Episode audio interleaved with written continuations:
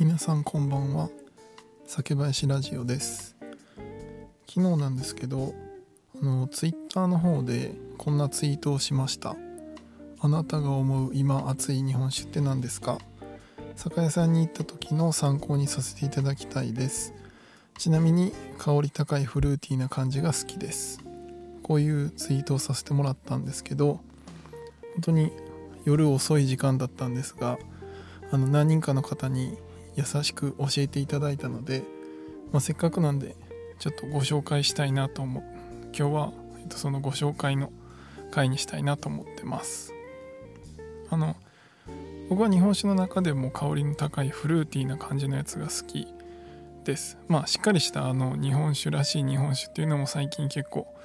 あの飲むようにはなってなったんですけどやっぱりまあ飲みやすさで言うと香り高いフルーティーな感じが結構好きだったりします。でとご紹介すると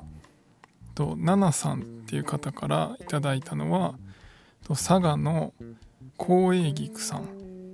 えっ、ー、と新潟の阿部さん。阿部さんさんつけるのはあれかな。えっ、ー、と新潟の阿部天領杯。高千代の、まあ、ひらがなの高千代シリーズですね。と栃木の千金。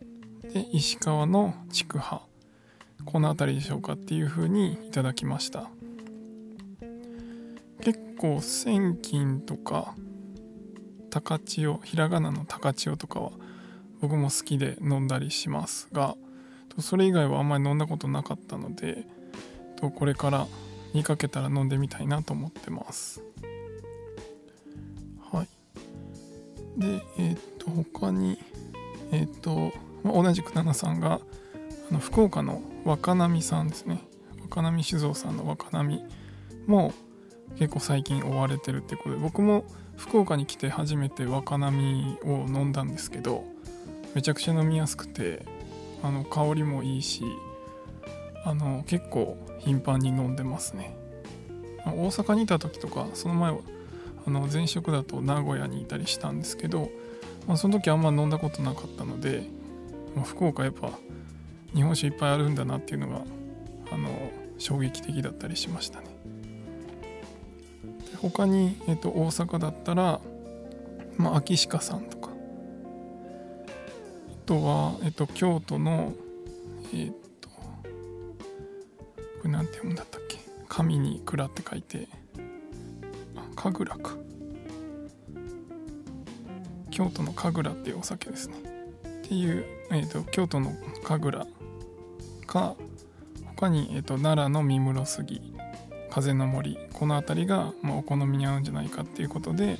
ご紹介いただきました。もうめちゃくちゃいっぱい送っていただいてありがとうございました。是非この辺見かけたら買おうと思います。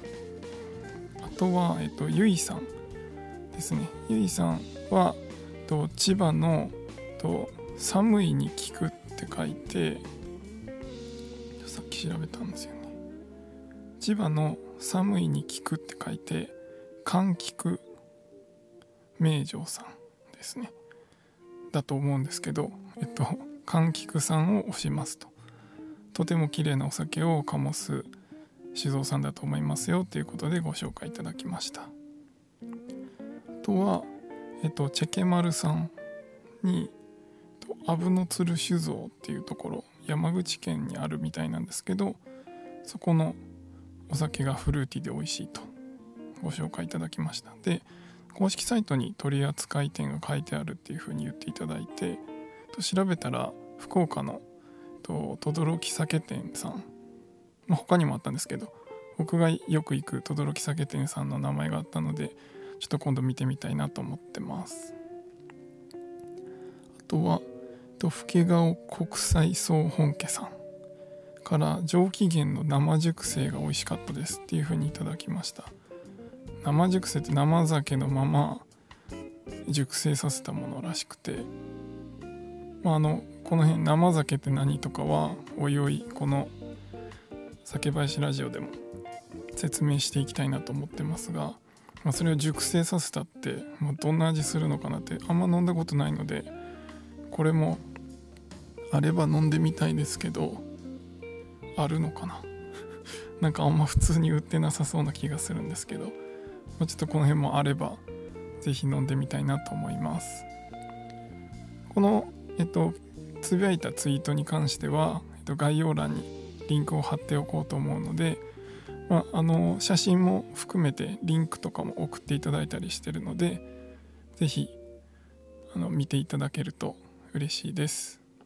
じゃあ今回はえっとフルーティーな日本酒のおすすめを Twitter で教えていただいたことをえっとご紹介しました。また何かあのこんな美味しいのあるよとかそういうのがあればコメントとか、えっと、Twitter でもいただけると嬉しいです。またこのラジオ自体もこれからこういった情報をどんどん流していきたいなと思ってるので是非いいねとかコメントあとはフォローお願いします。